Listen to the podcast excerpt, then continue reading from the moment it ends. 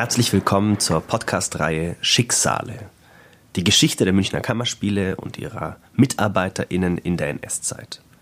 Mein Name ist Martin Balde-Stauber, ich bin Dramaturg an den Münchner Kammerspielen und leite den künstlerischen Forschungsbereich Erinnerung als Arbeit an der Gegenwart. Und heute zu Gast bei mir im Studio Carolina Heberling.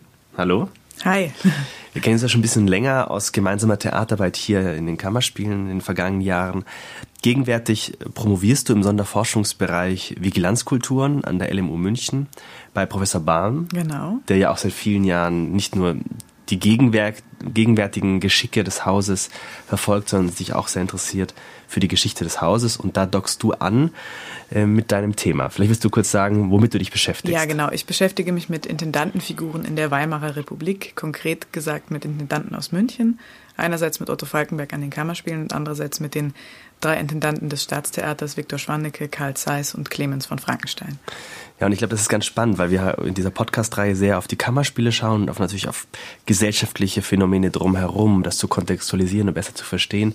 Aber einmal auf den Vergleich hin zur anderen Straßenseite, wie man ja auch heute noch sagt ähm, zu blicken, ist sicher spannend. Der ja historisch insofern nicht ganz korrekt ist, als dass die Kammerspiele ja erst 1926 hierhin überhaupt umziehen. Vorher sind sie ja in Schwabing, aber diese Konkurrenz besteht in gewisser Weise auch schon damals. Ähm, die Theaterlandschaft in München ist sehr interessant, weil sie ganz anders funktioniert als Berlin. Also wir gucken ja als Theaterwissenschaftler, wenn es um Theater in der Weimarer Republik geht oder auch Theater im Dritten Reich, sehr viel nach Berlin, was ja daran liegt, dass die wahnsinnig viele Bühnen haben und sehr viele interessante KünstlerInnen anziehen und vergessen München dabei immer so ein bisschen. Zu Unrecht, finde ich, ähm, weil auch hier ähm, spannende Dinge entstehen, nur sind wir nicht am absoluten Anschlag der Avantgarde angekommen. Also es gibt diesen Historiker, der Christoph Stölzel, der hat in den 70ern eine ganz tolle Ausstellung gemacht zur Weimarer Republik und der Kunst in München. Und der sagt eigentlich, es gibt so diesen Münchner Mittelweg zwischen Traditionalismus auf der einen Seite, reaktionärer, etwas konservativer Kunst und auf der anderen Seite dann aber eben doch der Versuch, avantgardistisch, zeitgenössisch am Puls äh, des Lebens irgendwie zu arbeiten. Und er sagt aber eigentlich, weil wir Kunst als so eine Art Fortschrittsgeschichte erzählen wollen, gucken wir so viel nach Berlin. Und deswegen ist der Blick nach München eigentlich umso spannender. Und gerade auch die Landschaft in München zu verstehen in Abgrenzung zu den Kammerspielen. Also wir haben mit dem Staatstheater den anderen großen Player, und sonst gibt es aber nicht so wahnsinnig viel. Also es gibt das Schauspielhaus unter Hermine Körner, die ja dann pleite macht, weswegen die Kammerspiele hierhin umziehen. Es gibt das Volkstheater, was aber, wie der Name schon sagt, ein ganz anderes Publikum bedient.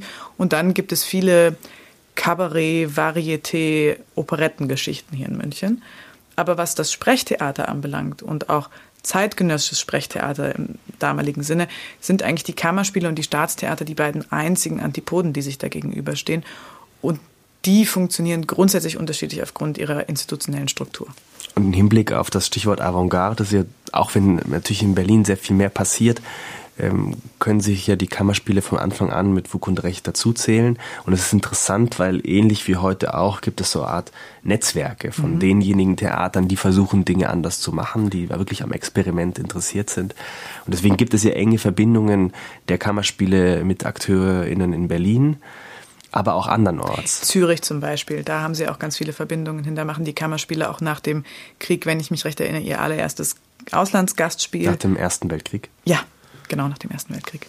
Ja, und es gibt eben auch, was äh, wir hier auch öfter schon erwähnt haben, in diesen Runden, dass die Verbindungen der Kammerspiele Richtung Osten sehr viel stärker sind, als man vielleicht hätte annehmen könnte und dass diese Tradition auch abbricht. Mhm.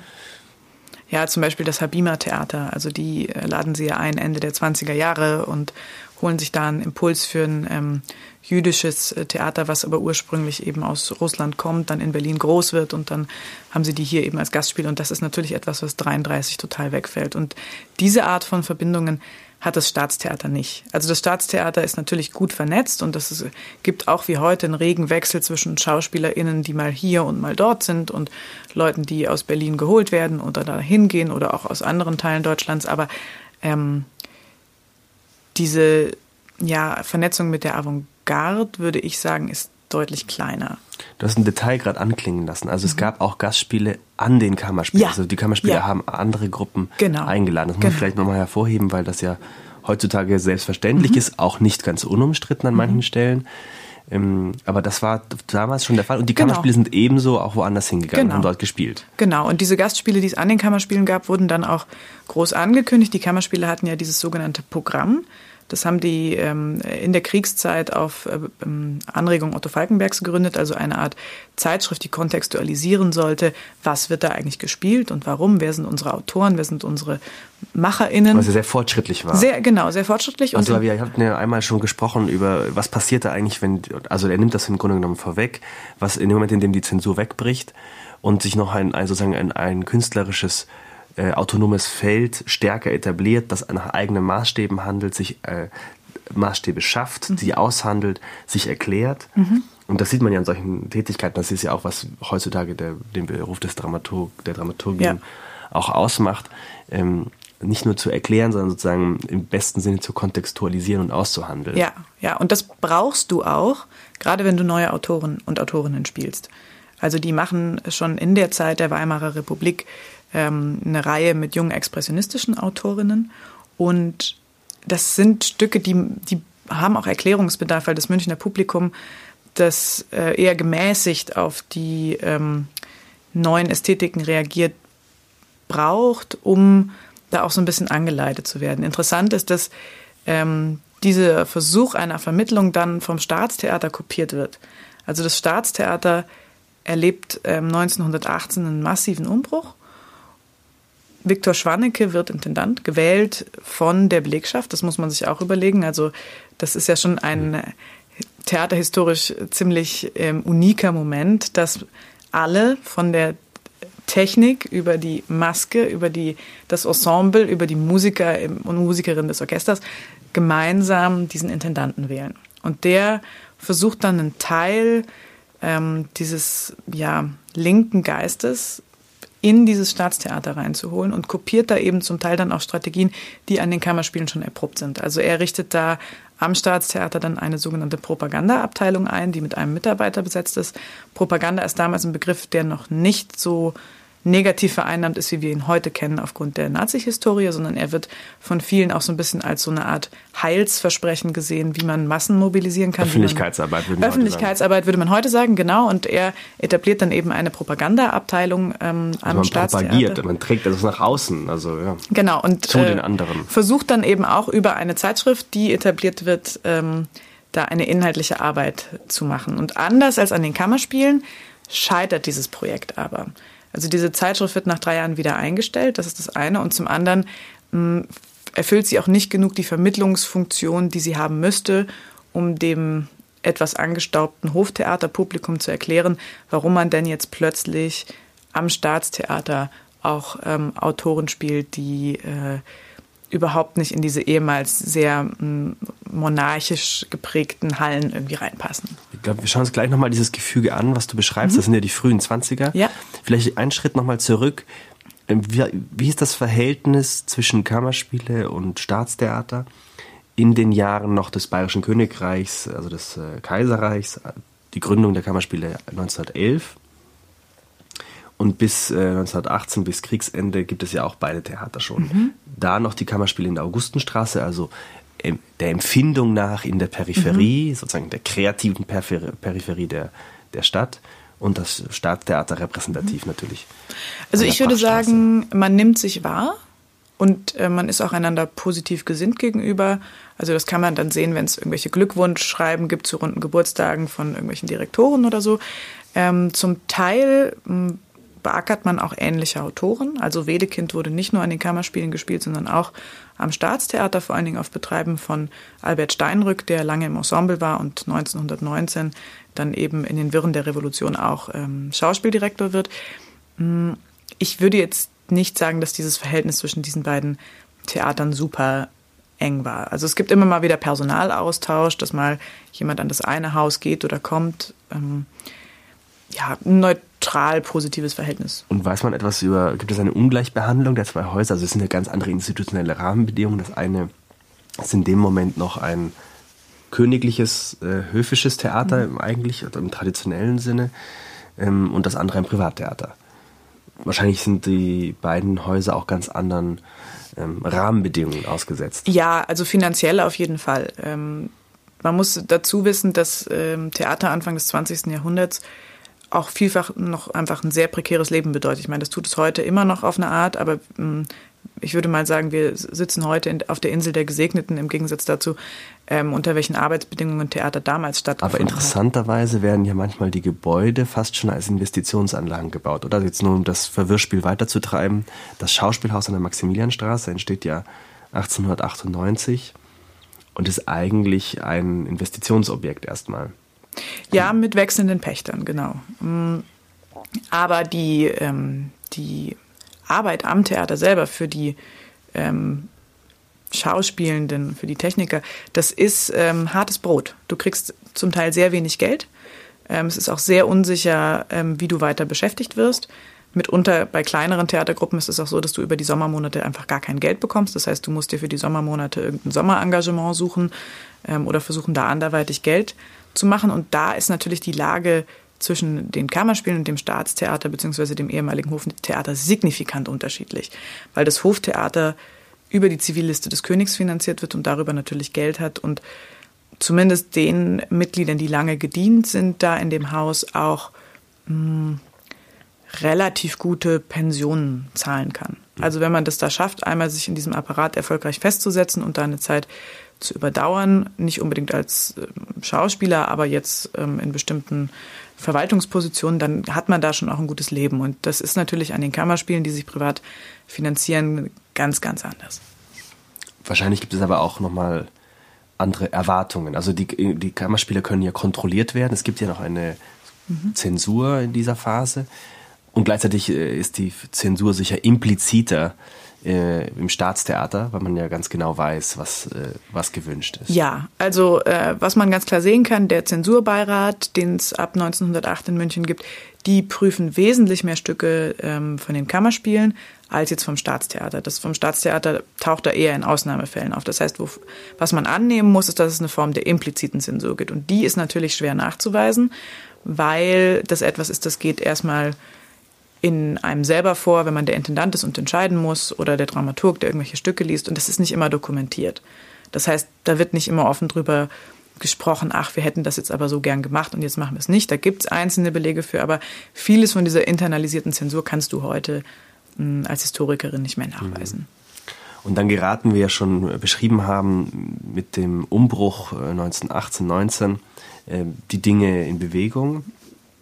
Und du hast auch beschrieben, wie das Staatstheater versucht, Strategien der Kammerspiele mhm. zu kopieren. Und das ist, glaube ich, gut zu verstehen, dass wir es mit verschiedenen Publikumskreisen zu mhm. tun haben. Du hast vom Volkstheater gesprochen, das ist der, die eine Sache, das Staatstheater, die Kammerspiele mhm. und das Schauspielhaus. Genau. An der Maximilianstraße. Ich glaube, man muss, äh, um das ein bisschen zu verstehen, noch dazu sagen, das Staatstheater ist damals ein Drei-Spartenbetrieb, Oper, Schauspiel und Ballett. Und die haben, ähm, Stand 1918, das Nationaltheater, also die heutige Staatsoper in Betrieb und das Residenztheater. Und hinzu kommt dann noch auf Betreiben des äh, Revolutionsintendanten Viktor Schwannecke und auch auf Betreiben des Bayerischen Landtags das Prinzregententheater. Und das Prinzregententheater soll quasi so eine Art ähm, ja, Ort für das Volk sein, also wo du wirklich auch die große Masse der Zuschauenden durchbringst, auch mit Unterstützung der sich gründenden Publikumsorganisationen, die dann da eben verbilligte Tickets ähm, für ihre Mitglieder organisieren. Also das heißt, du hast dann einfach einen ganz ähm, anderen Betrieb als heute, weil auch Oper und Schauspiel und Ballett noch viel mehr ineinander greifen, zum Teil auch irgendwie in Konkurrenz zueinander stehen, welche Bühne wird für welches Stück jetzt genutzt. Das ist vielleicht so als Hintergrundinformation. Das ist natürlich interessant, weil man hat im Grunde genommen auch zwei Volkstheater damit. Also man hat das Prinzregententheater als ein äh, staatliches, äh, größeren Bevölkerungsgruppen äh, zugedachtes Theater und das Volkstheater, das damals noch auch ein Privattheater ist. Genau, wobei ich zu dem Privattheater, Volkstheater gar nicht so viel sagen kann, mm, weil ich mich mit dem nicht näher auseinandergesetzt habe. Das heißt, ähm, wie da die Publikumsstruktur genau ist und wie viele Leute da hingehen in Relation zu diesen äh, beiden großen Playern Staatstheater, Kammerspiele, weiß ich ehrlich gesagt da nicht. Da kommen wir gleich nochmal drauf, mhm. weil äh, ich tatsächlich, äh, es gibt so äh, in der Geschichte der Kammerspiele dann so Verbind Kopplungen zum mhm. Volkstheater, die das offenlegen worauf ich hinaus will, ist in den eher äh, bürgerlichen Schichten mhm. oder äh, der Stadt gibt es ja eine Aufteilung des Publikums. Also das heißt, die eher ähm, konservativ gesicherten Schichten der Stadt orientieren sich, die monarchischen Schichten, die monarchischen Schichten, die es ja nach wie vor gibt, orientieren sich Richtung Staatstheater wahrscheinlich. Dann gibt es die avantgardistischen, linken, liberalen, ähm, die sich internationalistischen, die sich wahrscheinlich Richtung Kammerspiele orientieren. Und dann ist die Beschreibung, die ich kenne von Theater von Hermine Körner, ähm, dass es da so eine Art naturalistische Tradition gibt. Ähm, und dass diese drei, drei Publika sozusagen ähm, verschiedene Sozialmilieus der Stadt auch abdecken. Deckt sich das mit deinen Beobachtungen? Mm, ich würde es vielleicht nicht ganz so absolut formulieren. Also wir haben viele Intellektuelle, die auch in beide Theater gehen, sowohl Staatstheater als auch die Kammerspiele. Gerade am Anfang der 20er versuchen ja die Staatstheater auch massiv so ein bisschen das ähm, zu machen oder nachzuholen im Schauspiel, ähm, was an anderen Bühnen einfach schon länger stattfindet. Und da kann man durchaus sehen, dass es Leute gibt, die in beide Theater gehen. Und auch die Publikumsvereine, über die du ja mit Daniela noch sprechen wirst, bieten Tickets für beide Häuser an. Also deswegen, das kann man nicht so ganz trennen. Was aber, was man vielleicht eher nochmal trennen kann, ist innerhalb der Staatstheater, dass ähm, ähm, im Residenztheater grundsätzlich anderes Theater gemacht wird als im Prinzregententheater. Also im Residenztheater hast du tatsächlich die Neuproduktionen, die Uraufführungen und so weiter. Und im Prinzregententheater setzt du auf die großen Klassiker, die großen Stücke so, damit Leute, die selten im Theater waren, dann auch was geboten bekommen, was vielleicht auch für sie verständlich ist, was nicht sofort total überfordernd ist in der Ästhetik, die das anbietet. Das heißt, da kann man viel eher eine Trennung innerhalb dieses Hauses sehen. Und 1926 scheitert das Projekt Schauspielhaus mhm. äh, im Schauspielhaus, wie könnte man sagen. Und die Kammerspiele ziehen in dieses Gebäude. Mhm. Deswegen steht auch heute noch Münchner Kammerspiele und drüber steht Schauspielhaus. Und man spricht ja oft von den Münchner Kammerspielen mhm. im Schauspielhaus. Also werden die Kammerspiele unmittelbare Nachbarn ähm, des Staatstheaters man dachte damals auch, man könnte damit die Publikumskreise vom Schauspielhaus, das auch ein Privattheater war, und der, den Publikumskreis der Kammerspiele zusammenführen. Das äh, hatte mäßigen Erfolg. Deswegen meine These, dass es unterschiedliche, ähm, auch soziologisch und milieustudienmäßige ähm, äh, Umfelder der Stadt waren. Ähm, das wäre sicher ein Thema für sich, das mhm. man extra analysieren müsste. Was aber inter mich interessiert ist, Falkenberg und die Menschen um ihn herum, weil er mhm. leitet in dieser Phase nicht alleine die Kammerspiele, sondern mhm. ähm, in den Jahren zuvor war beispielsweise Benno Bing an der Leitung mhm. beteiligt, ähm, der maßgeblich daran beteiligt war, dass äh, Bertolt Brecht äh, in der Nacht äh, uraufgeführt hat ähm, an den Kammerspielen. In der Phase des Umzugs ähm, an die Maximilianstraße ist Adolf Kaufmann äh, mhm. führend tätig für die Kammerspiele neben Falkenberg. Wem begegnen Sie auf der anderen Straßenseite in diesem Jahr 26? Ja. Wem begegnen Sie da auf der anderen Straßenseite? Also 1926 ist wieder Clemens von Frankenstein Intendant. Der war bis 1918 Intendant, wurde dann im Zuge der Revolution gegangen, wie man heute so schön sagt, und ist dann ähm, nach dem plötzlichen Tod des Intendanten Karl Zeiss 1924 wiederberufen worden.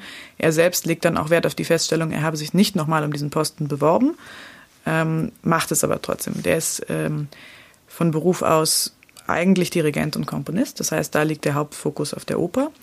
Und der hat dann einen Mitarbeiterstab ähm, bestehend aus Alphonse Pape, der ähm, Schauspieldirektor ist, ähm, und Konstantin Heidel, der ist Verwaltungsdirektor. Der ist insofern eine spannende Figur, als dass der überdauert. Der ist schon im Kaiserreich da, kommt dann in der Weimarer Republik ähm, nahtlos äh, weiter und ist dann auch noch in der Nazizeit da am Theater tätig. Und das ist etwas, was, glaube ich, ganz konstitutiv für dieses Staatstheater auch ist, dass du viele Biografien hast von Leuten, die in drei verschiedenen politischen Systemen gearbeitet haben und ähm, mehr oder weniger da bruchlos durchgehen. Ähm, und ich glaube, dass du hattest mich ja mal gefragt, warum sind, ist Hitler so interessiert an den Kammerspielen? Was mhm. will der von diesen Kammerspielen? Und ich glaube, das hat damit zu tun, dass das schwieriger ist an ein Theater mit einer sehr alten Historie, wie das bei dem Staatstheater der Fall ist, mm, so die, ähm, diese Zugkraft oder diese Frische einer Bewegung anzulagern, wenn du da Leute sitzen hast, die zum Teil aus der Kaiserzeit kommen. Dann hast du die Revolutionäre von 1918. Natürlich wird da gehen einige schnell auch wieder, beziehungsweise werden dann 1933 gegangen, aber äh, Leute, die da irgendwie beteiligt waren oder so Mitläufer waren, die hast du da auch. Mm, dann zum Teil eben äh, Leute, die sich total apolitisch positionieren. Das heißt, du hast einfach eine Gemengelage von Künstlern, die politisch sehr, sehr unterschiedlich funktionieren und einen riesigen, riesigen Beamten- und Verwaltungsapparat, ähm, der natürlich aus Nicht-Künstlern besteht, sondern aus Mit Juristen. Rechten und, und Ansprüchen. Genau, genau, genau. Ja. Und das ist halt ganz anders als an den Kammerspielen, die ja ein wesentlich kleineres Haus einfach noch sind, was die, ähm, was das Personal anbelangt und die deswegen diesen viel beschworenen, berühmten Geist der Kammerspiele auch entwickeln können, weil du halt nicht ähm, diese wahnsinnig heterogenen Biografien hast und diese wahnsinnig heterogenen politischen Ansichten. Das ist natürlich unfair, das so zu formulieren und ich meine das auch nicht auf, in Bezug auf die Gegenwart, aber sozusagen das, äh, von der Strukturform ist das eine ein staatlicher Verwaltungsapparat und das andere ist wie eine zivilgesellschaftliche Bewegung in der Agilität, in der sozusagen, und ich meine, was man äh, schon, glaube ich, relativ gut nachweisen kann, ist, dass die ähm, NSDAP in München und auch der, ähm, die Menschen, die sich sozusagen kulturpolitisch aus dem Milieu der Nazis äußern, sehr früh, sehr klar formulieren, wer gehen soll an den Kammerspielen. Mhm. Aber es geht nie darum, die Kammerspiele zu schließen. Mhm. Es geht sozusagen sie darum, es, es, äh, es gibt auch einmal dieses Zitat, ähm, wenn ich es aus dem Kopf zitieren kann, vom äh, Ungeist ähm, der Systemzeit mhm. zu befreien. Mhm. Also sozusagen, Systemzeit ist ja, das Begriff, ja. der Kampfbegriff der Nazis gegen die Weimarer Republik. Ja. Und äh, sozusagen, die Kammerspiele müssen erstmal befreit werden, damit äh, jetzt in, in deren Logik, damit man sie äh, zu voller Geltung mhm. bringen kann. Das heißt, dass, wie wir jetzt wissen, weil wir das ja seit einigen Jahren recherchieren, dass Dutzende, nahezu Hunderte Menschen, die in der Weimarer Republik an den Kammerspielen gewirkt haben, Deutschland verlassen mhm. oder auch ermordet werden. Und das, was übrig bleibt, ist dann etwas, was geformt werden ja. kann im Sinne eines gleichgeschalteten mhm. oder zumindest äh, den ästhetischen und politischen, also ästhetisch entsprechend den Vorstellungen äh, und politisch nicht un, mhm. ungemütlichen Theater. Ja, und ich glaube, ähm, also was man vielleicht dazu sagen muss, weil du ja auch sagst, das ist, das ist so ein wahnsinniger ähm, Bruch, weil so viele Leute auf einmal gehen. Es ist nicht so, als würden am Staatstheater 1933 und in Folge nicht auch Leute gegangen. Aber weil halt schon viel früher agitiert wird gegen linke Ideen an diesem Staatstheater, sind die schon viel mehr auf Linie, sage ich jetzt mal, als die Kammerspiele zu dem Zeitpunkt. Also du kannst auch sehen, dass das Staatstheater ähm, in der zweiten Hälfte der Weimarer Republik auch mehr und mehr Opern aufführt von Komponisten, die dann steile Karrieren in der NS-Zeit machen. Da ähm, sei an dieser Stelle vielleicht nur kurz das Buch empfohlen, wie man wird, was man ist. Da haben, hat die Staatsoper ihre eigene Historie vor und nach 1945 mit einem Verbund von TheaterwissenschaftlerInnen aufgearbeitet, ähm, wo die das auch nochmal sehr gut so zeigen. Aber diese, dieser linke Geist, den es direkt nach der Revolution am Staatstheater gibt, wir wählen uns unseren eigenen Intendanten und dann etablieren wir einen Künstlerrat, der sehr weitreichende Befugnisse hat, der mitentscheiden kann, was an diesem Theater passiert, also im Prinzip so eine frühe Form der kollektiven Führung, die scheitert ganz, ganz schnell. Und die scheitert nicht wegen des Ästhetischen, also die machen Produktionen, die sehr, sehr hoch gelobt werden in diesen ein, zwei Jahren, wo das besteht. Aber die scheitert daran, dass in der Presse von Anfang an dagegen agitiert wird. Also das heißt, das wird sofort als Ausgeburt ähm, des linken Ausverkaufs, sage ich jetzt mal, ähm, gebrandet in der Presse, gerade in der konservativen Presse. Und es liegt auch daran, dass ein Teil dieser vermeintlich linken Leute, die da in diesem Künstlerrat sitzen, dem Intendanten, dem Viktor Schwanecke, massiv auf die Füße treten. Mhm. Also die haben jetzt das Recht bekommen, sich einzumischen und sich für ihre sozialen Belange einzusetzen und leiten daraus das Recht ab, irgendwie dann bei jeder Frage reinzuquatschen und permanent ähm, gehört werden zu wollen, Beschwerden zu stellen. Also das heißt, da gibt es einfach eine große Kultur des Misstrauens dann auch innerhalb dieses Theaters. Vor allen Dingen, weil ein Teil der Leute, die in diesem vermeintlich linken Künstlerrat sitzen, ästhetisch total reaktionär und altbacken sind. Also man muss sich vorstellen, an dem Staatstheater, da sitzen Schauspieler und Schauspielerinnen, die zum Teil seit Anfang des 20. Jahrhunderts da sitzen. Das heißt, die haben dann schon 20 Berufsjahre da auf dem Buckel an diesem Theater und haben dann auf einmal eine Machtposition, um auch ihre eigenen Pfründe zu sichern. Das heißt, das sind gar nicht nur linke Denker, sondern das sind viele auch eher Konservative, für die die Kunst apolitisch sein soll oder sogar eher national. Und daran scheitert dann dieses Projekt eigentlich. Wir haben einen selbstgewählten Intendanten, wir führen uns kollektiv. Und weil das alles so ähm, natürlich mit Brüchen und Spannungen und Chaos abläuft in diesen ein, zwei Jahren, ist es sehr, sehr leicht für die Presse und die Münchner Stadtgesellschaft, hinterher dieses Projekt als gescheiterte linke Quatsch-Utopie zu brandmarken, auf die man auf keinen Fall mehr zurück will. Und das Staatstheater muss jetzt wieder geordnet werden und da muss jetzt große Kunst gemacht werden, da müssen die Klassiker gepflegt werden und so. Das heißt, diese Erzählung gibt es in der ganzen Zeit der 20er Jahre schon. Und die lässt sich natürlich wahnsinnig gut vereinnahmen, um dann nach und nach Forderungen zu stellen in Richtung eines deutschen Spielplans und auch deutscher Künstler. Also, genau, ja, da wollte ich gerade einhaken, dass man da in deiner Beschreibung gut sehen kann, dass in, aus der Presse heraus und ausgerechnet aus dem Feuilleton heraus natürlich ähm, Kulturpolitik, äh, Kunstpolitik und auch Gesellschaftspolitik mhm. gemacht wird. Ähm, und dass das in, in so äh, Veränderungsprozessen oder umkämpften Momenten der eigenen, des eigenen gesellschaftlichen mhm. Selbstverständnisses ähm, äh, sehr wirkmächtig sein ja, kann. Und das ist am Staatstheater wird das nochmal viel mehr Thema als an den Kammerspielen. Am Staatstheater ist jede schlechte Inszenierung, jede schlechte Schauspielleistung sofort ein Problem nationaler Tragweite, weil es immer dieses Argument gibt, gerade aus der konservativ-reaktionären Ecke, dass wir den Krieg verloren haben und jetzt auf dem Gebiete der Kultur unsere internationale Größe beweisen müssen. Und wenn das ein Staatstheater nicht liefern kann, ähm, mhm. dann haben wir aber ein Problem so ungefähr. Und dann kommt äh, Karl Zeiss mhm. ähm, für kurze Zeit als Intendant. Genau, der kommt 1920, eben nach diesem ganzen Chaos. Der ist ähm, altverdienter Theatermacher, hat in ähm, Dresden seine Karriere als Dramaturg begonnen, war dann da später Schauspieldirektor und ist dann ähm, während des Krieges nach Frankfurt gegangen, um dort die städtischen Bühnen eben zu leiten und hat dort sich einen Namen gemacht, weil er auch viele expressionistische Autoren auf die Bühne geholt hat. Also der ist der ähm, Ästhetik seiner Zeit durchaus zugewandt. Und der kommt nach München und weiß aber schon, er kann jetzt in München nicht einfach ähm, die Weltoffenheit der Frankfurter erwarten und auch nicht da Expressionismus en masse machen, sondern er weiß, er muss das in Dosen machen. Also ich nenne ihn immer so den sanften Modernisierer, weil er das auch in seiner Antrittsrede in ähnlichen Worten eben formuliert. Und der versucht halt auch erstmal diesen ganzen Zwist innerhalb des Ensembles irgendwie zu befrieden zwischen den Schauspielern, die jung sind und den Schauspielern, die da halt schon ewig sind, aber auch den Zwist mit der Presse. Also das ist so aufgeladen, diese Situation, dass er da erstmal irgendwie mh, hm, die Gemüter runterfahren muss. Und dann macht er in den Folgejahren relativ gemäßigtes Theater, schon auch Gegenwartsautoren, also Karl Sternheim zum Beispiel wird da viel gespielt in der Zeit.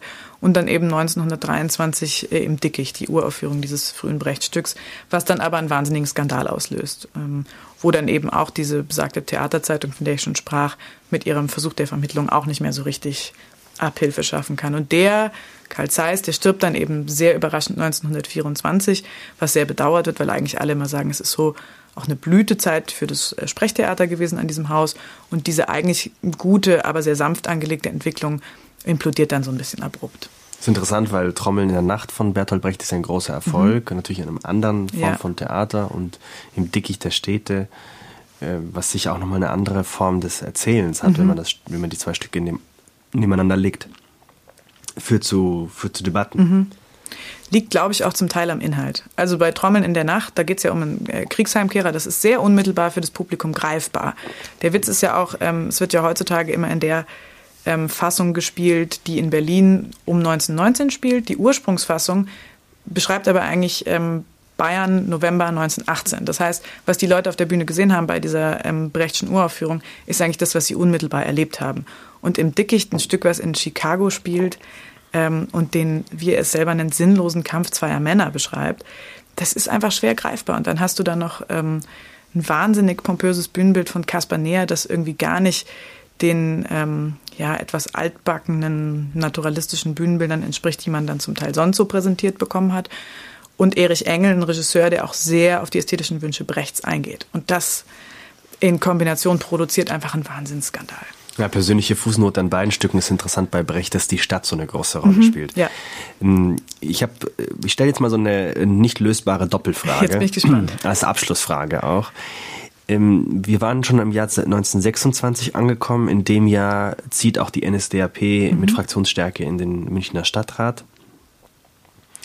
Was passiert im Vergleich zwischen ähm, den Staatstheater und den Münchner Kammerspielen. Über, die, über das, was mit den Münchner Kammerspielen passiert, äh, haben wir an vielen Stellen schon mhm. gesprochen, aber dieser Vergleich zwischen 26 und 33, inwiefern geraten die unterschiedlich unter Druck in dieser Phase? Und dann, das kannst du auch absetzen davon, auch die Frage zu dem Vigilanzbegriff. Also, mhm. äh, hat denn eine, welche Rolle spielt der in deinen mhm. Beobachtungen? Also zunächst mal eingehend darauf, was so zwischen 26 und 33 passiert. Ich würde sagen, die Kammerspiele ähm, geraten schon noch mal mehr in den Fokus, dadurch, dass sie umziehen. Gerade auch, weil sie ja mit dem Umzug dieses Nachtstudio etablieren, wo sie viele zeitgenössische Stücke spielen, die ja durchaus kontrovers sind. Also Damals werden ja zum Teil auch Stücke gespielt zum Thema Schwangerschaftsabbruch, was ja auch heute noch zum Teil zu Protesten und Debatten vor dem Theater führt, wenn man sich da irgendwie dementsprechend. Das ist ein Stück Ziankali. Genau, ja. genau. Das wenn Falkenberg selber inszeniert, äh, das auch verfilmt wurde und für große Debatten sorgte genau. 1929. Genau. Und mit diesen Aufführungen rücken die nochmal massiver in den Fokus, weil natürlich ähm, jetzt auch nochmal andere Leute in dieses Theater gehen, als das vorher der Fall war. Also ähm, und das Staatstheater, die, ähm, hm, ja, wie beschreibe ich das am besten? Die, also es wird, es nimmt massiv ab, was die so an Interessantem machen. Man muss, glaube ich, auch dazu verstehen, dass der, die Kategorie der Regie in München nicht so eine große Rolle spielt. Also eigentlich ist das 20. Jahrhundert theaterhistorisch ja gesehen das Jahrhundert der Regie. Und am Staatstheater hat das wenig Relevanz. Also da wird sehr krass darüber gestritten, warum bestimmte Inszenierungen nicht texttreu gespielt werden. Und diese Debatten spielen sich eben gerade in der zweiten Hälfte der 20er Jahre ab unter diesem Schauspieldirektor Alfons Pape, der ästhetisch relativ konservativ ist, viele große Klassiker spielt, die irgendwie texttreu inszeniert, aber dann den Texttreuen nicht mal texttreu genug ist, weil er dann sich doch erlaubt, kleinere Änderungen eben zu machen. Ähm, und da hat man insofern nochmal ein anderes Einsickern auch schon der ähm, der NS-Ideologie, als dass es äh, Anfang der 30er Jahre einen Beschluss des Kultusministeriums gibt, dass, äh, was das Sänger- und Sängerinnenensemble anbelangt, nur noch Deutsche, also bevorzugt eingestellt werden. Sprich, wenn eine Position neu zu besetzen ist, dann hat der Deutsche Vorrang.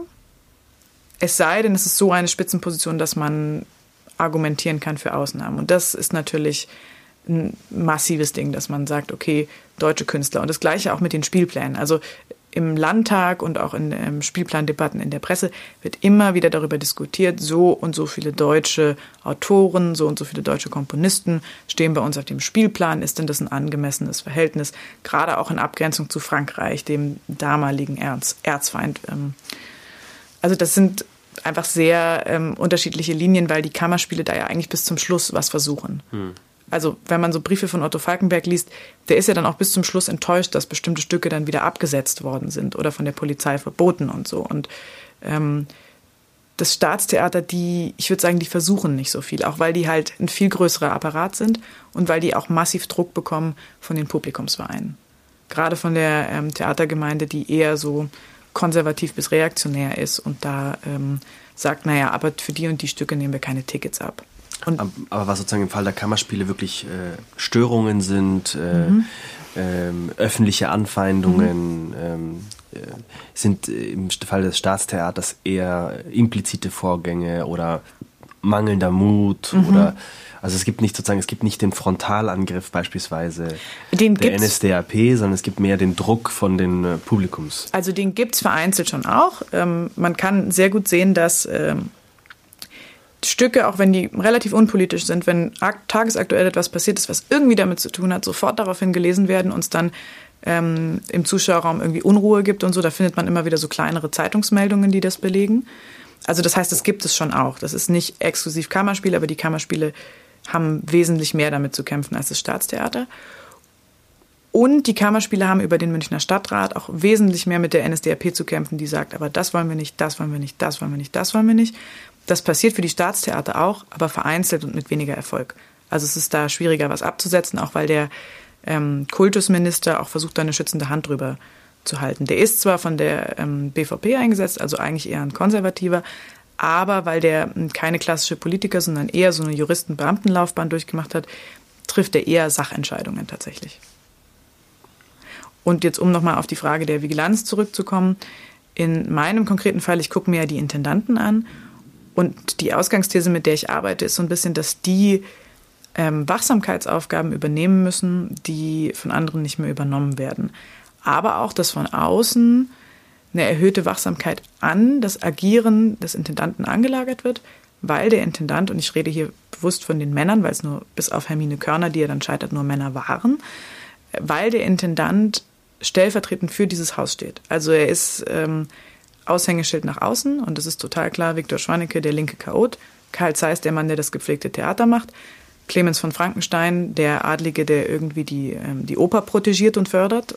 Ähm, da da gibt es so, so, so feste Image-Kategorien und deswegen lagert sich da viel mehr Aufmerksamkeit an diese Figuren an, auch wenn da sehr, sehr viele Menschen natürlich im Hintergrund sind und man da auch über die viele eigene Geschichten erzählen könnte. Ja, vielen Dank. Ich bin gespannt, was du noch ausarbeitest. Da werden wir sicher irgendwann mal wieder ins Gespräch kommen. Vielen Dank, dass du heute da warst. Ja, gerne. Danke, dass du uns eingeladen hast. Und ähm, ja, bis bald. Bis bald.